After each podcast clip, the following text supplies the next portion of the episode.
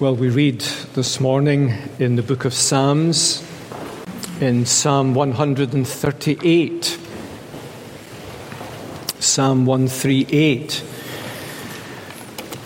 John Calvin, the great 16th century reformer, described the book of Psalms as an anatomy of all the parts of the soul.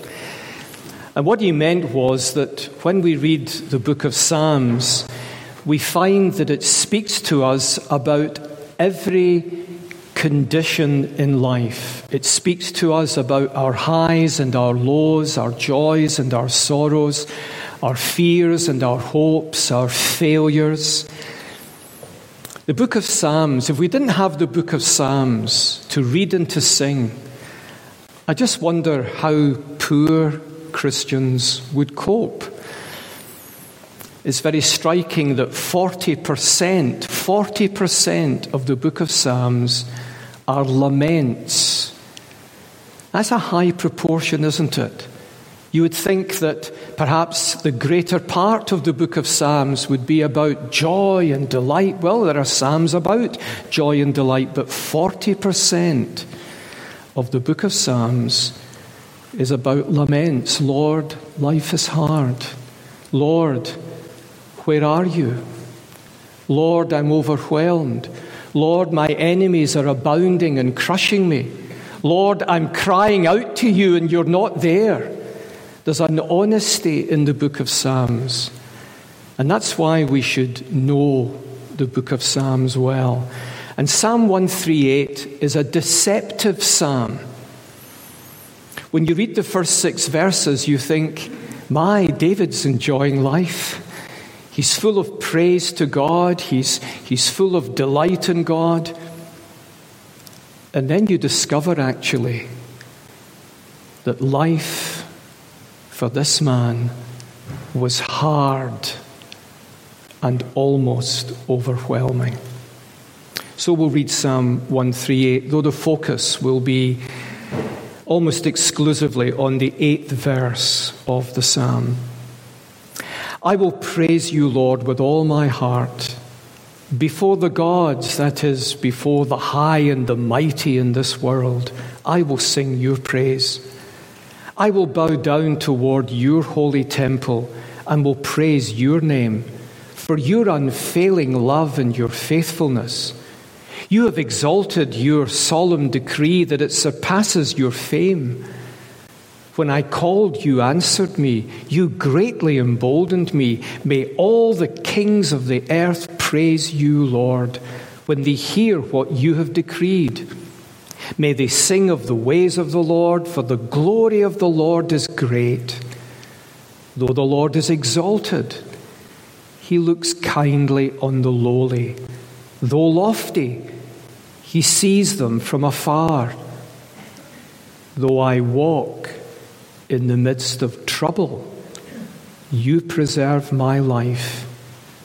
You stretch out your hand against the anger of my foes. With your right hand, you save me. The Lord will perfect what concerns me. Now, the translation you have, the Lord will vindicate me, is not good. Just take my word for it. I don't know much Hebrew, but I know the point is, the Lord will perfectly watch over my life.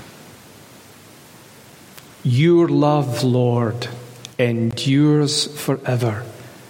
Do not abandon the works of your hands.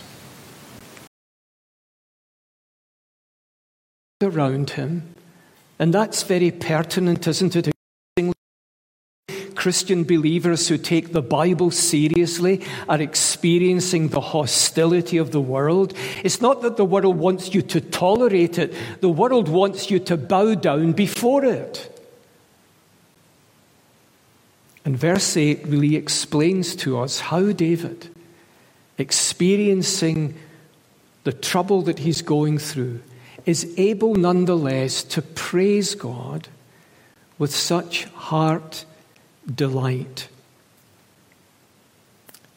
Because the Lord will fulfill his purpose for me. Come what may, whatever trouble I'm in, whatever hostility I face, whatever hardship may yet come to me, God will perfect that which concerns me. Now, these words of David have come to be known as the providence of God. Now, some of you, hopefully some of you at least, know something of the Westminster Shorter Catechism. Question 11 What are God's works of providence?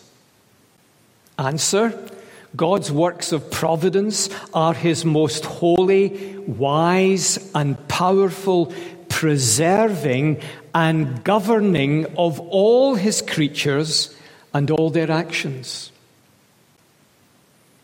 Now, what that's saying is simply this God is in control.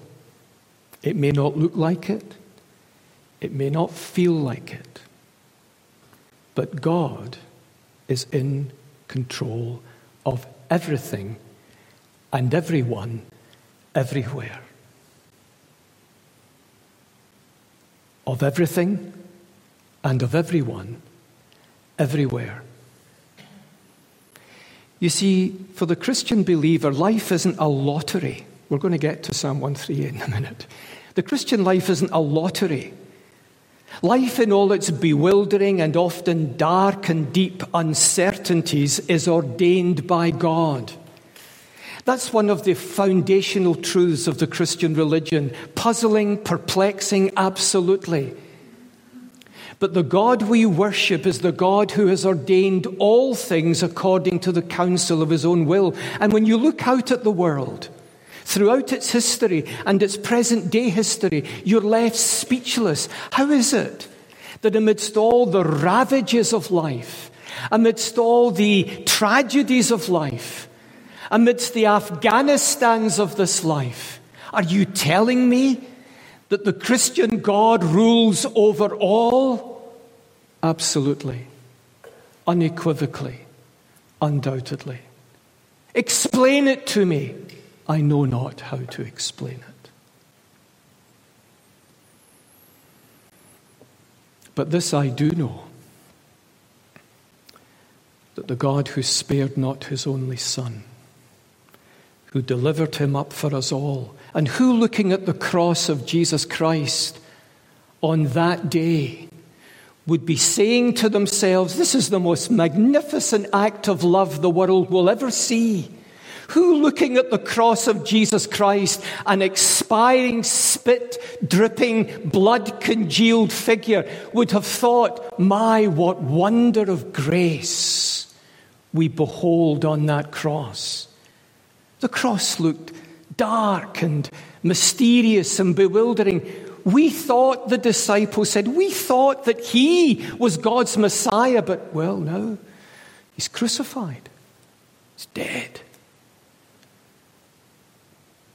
And yet, on that cross, God was in Christ reconciling the world to himself. God was making atonement for sin for all who would ever believe in his Son. That's why we need the eye of faith as we look out at the world we live in. Because just with our own understanding, we would just see chaos and mayhem and absurdity and, and wickedness and vileness, and all that's there. But overarching everything is the wise, sovereign, providential, predestinating purposes of God. God will perfect that which concerns me. And we don't know what that means. We don't have an inside track into the mind of God. We can often look at our lives and we say, Lord, everything seems to be falling apart. And the Lord says, Trust me. Trust me. When everything shouts out to you, God has abandoned you, trust me.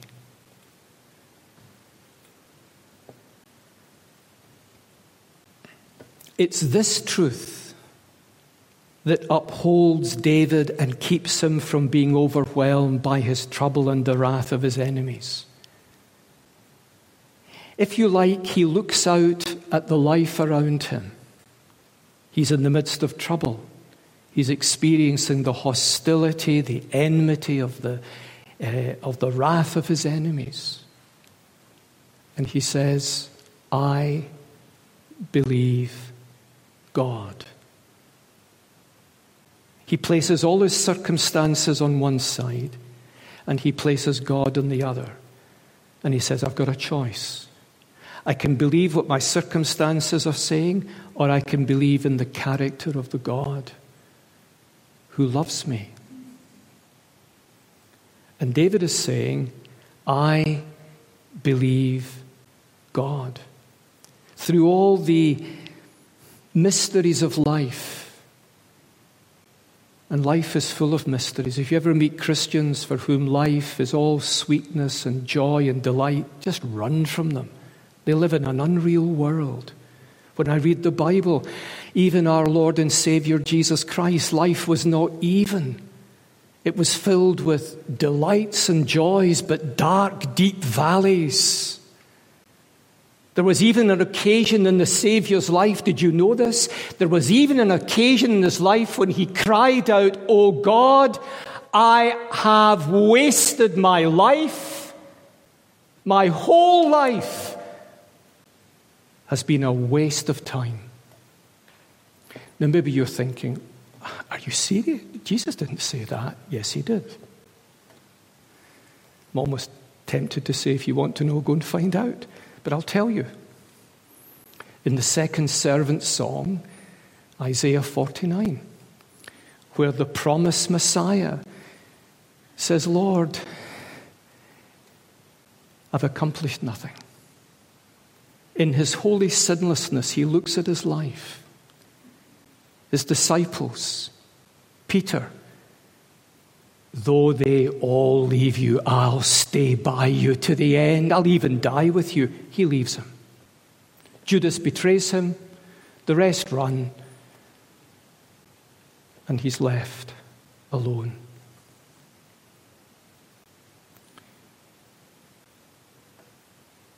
Where did our Lord turn to? Well, he turned to the book of Psalms, you remember on the cross. Psalm 22 My God, my God, why have you forsaken me? You know, for many years I, I thought that the great wonder of that verse, Matthew 27 46, quoting Psalm 22 1, that the great wonder of that verse was in the word forsaken. My God, my God, why have you forsaken me? The Son of your love, who has become the object of your wrath. Why have you forsaken me? But the more I think about it, maybe it's just age, I think the great, great, great wonder of that verse is in the possessive personal pronouns. My God my God, in the midst of all the darkness that's enveloping his human soul, he never lets go, my God. My God. He can't call God, Father. The sense of the fatherhood of God has been eclipsed from his, his mind, but he never lets go the possessive personal pronoun. My God.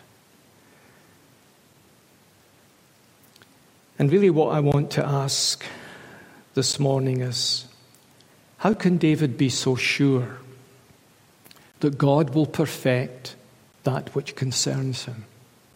That God will not be deflected from his eternal purpose, which, as the New Testament unpacks for us, is to conform us to the likeness of his Son. How can David be so sure? How can he be so sure? Because, do you notice he says, the Lord will perfect that which concerns me, your steadfast love, O Lord, endures forever.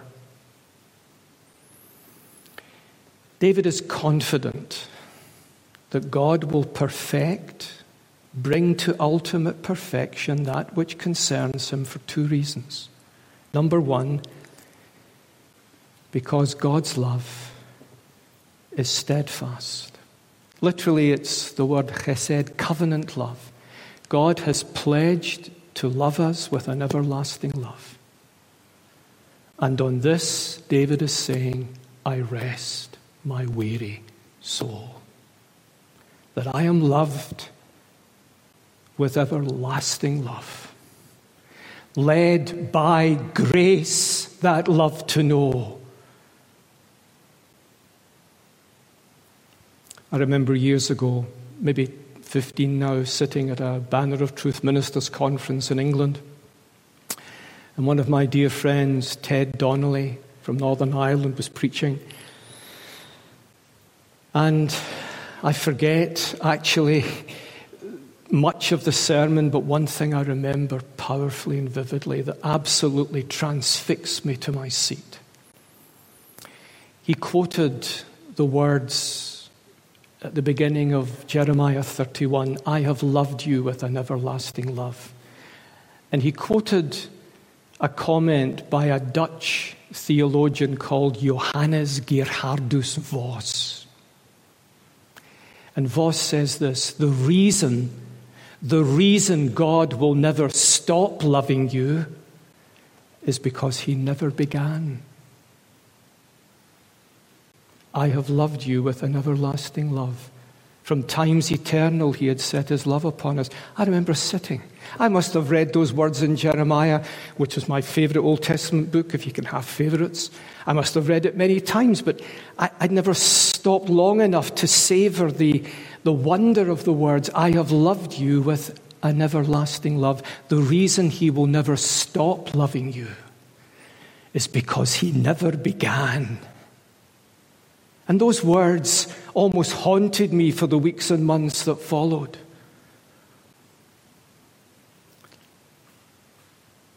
I have loved you with an everlasting love, and that love comes to its climax, to its its ultimate expression in the cross. The only begotten Son of God is given up in love that sinners might be saved, that he might bear in our place the judgment and the condemnation, the righteous judgment and condemnation that our sin deserved. Here is love vast as the ocean loving kindness as the flood, when the Prince of Life, our ransom, shed for us his precious blood. You see what David is doing? He's placing alongside the darkness of his circumstances the steadfast love of God.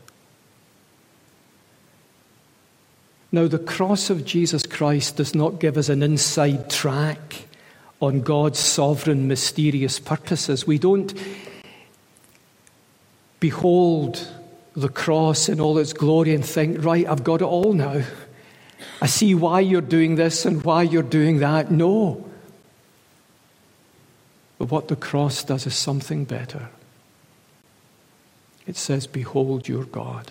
That's the, those three words are what the Bible is all about. The Bible is not about you, and it's not about me. It's not ultimately about your salvation or my salvation. It's about God. Someone said to a friend of mine a while back, You know, I, I, don't, I don't get this, this Christian thing that everything's for the glory of God. That's, that's, that's just very selfish, isn't it? And my friend asked me, Well, how, how, how would you respond to that? I said, Well, my only response really is this My greatest good is bound up with the glory of God. When He is most glorified, I am at my highest and best. There's an inextricable link between God being glorified and the people of God being blessed and enriched. You see it in human lives. Nothing more delights me than to hear people speak well of Joan. I just love to, the delight that brings me, I couldn't tell you. Think of that exponentially and infinitely magnified. When Christ is honored, the people of God swell with delight and joy and praise. And so that's the first reason, because of God's steadfast love. But there's a second reason, and he touches on that in the second half of the verse. The Lord will fulfill his purpose for me. Your steadfast love endures forever. Do not forsake the work of your hands. How can David be so sure that God will perfect for him that which concerns him? Because God will not forsake the work of his hands. Now, I think there are two aspects to this. He's thinking of himself. God had brought him to his salvation, and having brought him to his salvation,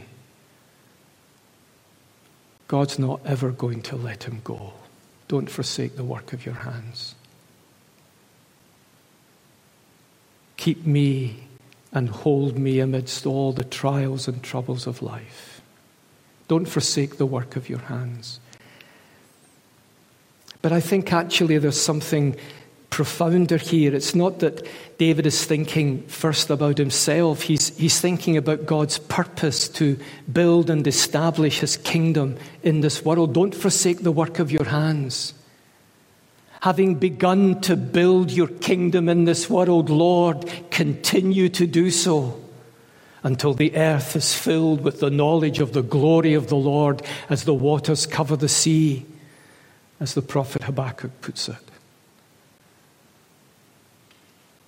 You see, from David's lineage, God had promised to raise up a greater than David. Remember back in the beginning in Genesis 3, amidst the wreckage of the fall, God made a promise. We'll look at it tonight. It's the first sermon ever preached, and it was preached by God. God says to the serpent, I'm going to raise up someone from the seed of the woman, and he will crush your head. You will not have the last word, Satan. I have one ready and waiting who will be born of the seed of the woman, and he will crush your head. And I think David is saying, Lord, don't forsake the work of your hand. Continue to build your church and kingdom in this world. Let nothing hinder you. Let nothing deflect you from the work that you have committed yourself to and pledged yourself to. And because David is confident that God will will build his church. He says, Lord, I'm now praying, don't forsake the work of your hands. You know what prayer is? Prayer is taking the promises of God and bringing them back to Him. Lord, you've promised this, now do it. That's why we should know the promises of Scripture, hundreds of them. When you don't know what to pray, think of the promises of God. And not least this great promise of Jesus I will build my church, and the gates of hell will not prevail against it. Now, I know this is deeply problematic for many people and for many Christians. The sovereignty of God over all things and over all people everywhere is bewildering, absolutely, and it should, for who has known the mind of the Lord? That's why the first resting place of theology is not argument, but praise and doxology. You know, Paul comes to the end of his exposition of the gospel in Romans 11.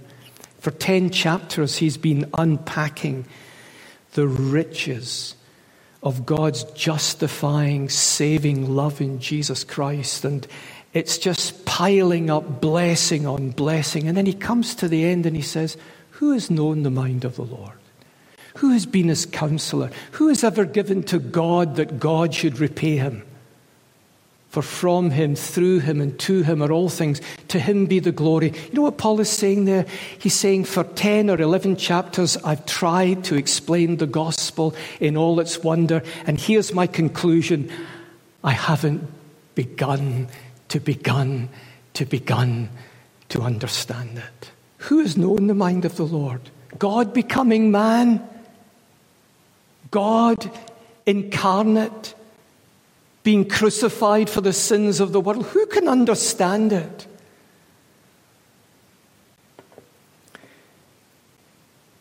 But behind it all, the Lord is perfecting that which concerns his people. You know, the, the example, the illustration is as old as, I was going to say as old as me, it's older than me. Some of you know what it is to make tapestries. And when you're watching someone, I, am I'm, I'm so handless. You know, I can conjugate verbs, but I can't thread a needle. Uh, and when you watch someone making a tapestry, you think, that's, that's, that's just beautiful. You just see it beginning to take shape and form. But then, of course, if you go to the reverse side, you just see a tangled skein of threads, and you think, you've got no idea what's going on on the other side. And life is like that. We live the Christian life often perplexed, bewildered. The Bible's very honest. Cast down, says Paul, but not forsaken. Cast down, bewildered. I always metaphorically and sometimes physically run from Christians who have got answers for everything. We're Christians not because we've got answers for everything. We're Christians because the Son of God loved me and gave himself for me. And sometimes all we can say to people is, I don't, I don't know. How do you explain that? I, I don't know. God's a God of love. How, how, how do you explain that? I don't know but I believe him. And that's why Job, in the midst of all that he was experiencing that seems just unimaginable, could say this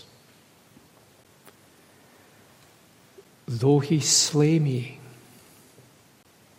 yet will I trust him. Are you serious? Yeah. Why would you trust anyone who put you to death? Because he loved me and gave his only begotten Son to save me from hell and bring me to heaven. And I'm willing to trust him until the day breaks and the shadows flee away and He gives me a new body and wipes away every tear from my eyes. And He says to me, Do you see it now? And I think, what do I know? But I think we will all simply say, you did all things well. May God bless His word to us this morning. Amen. This last hymn we're going to sing was written by William Cowper, not Cowper, but Cooper. He was a remarkable Christian hymn writer who experienced dark, dark depression most of his Christian life. He was never able to escape from overwhelming darkness. And so when he wrote, God moves in a mysterious way, his wonders to perform, he was writing out of the depths of his own experience.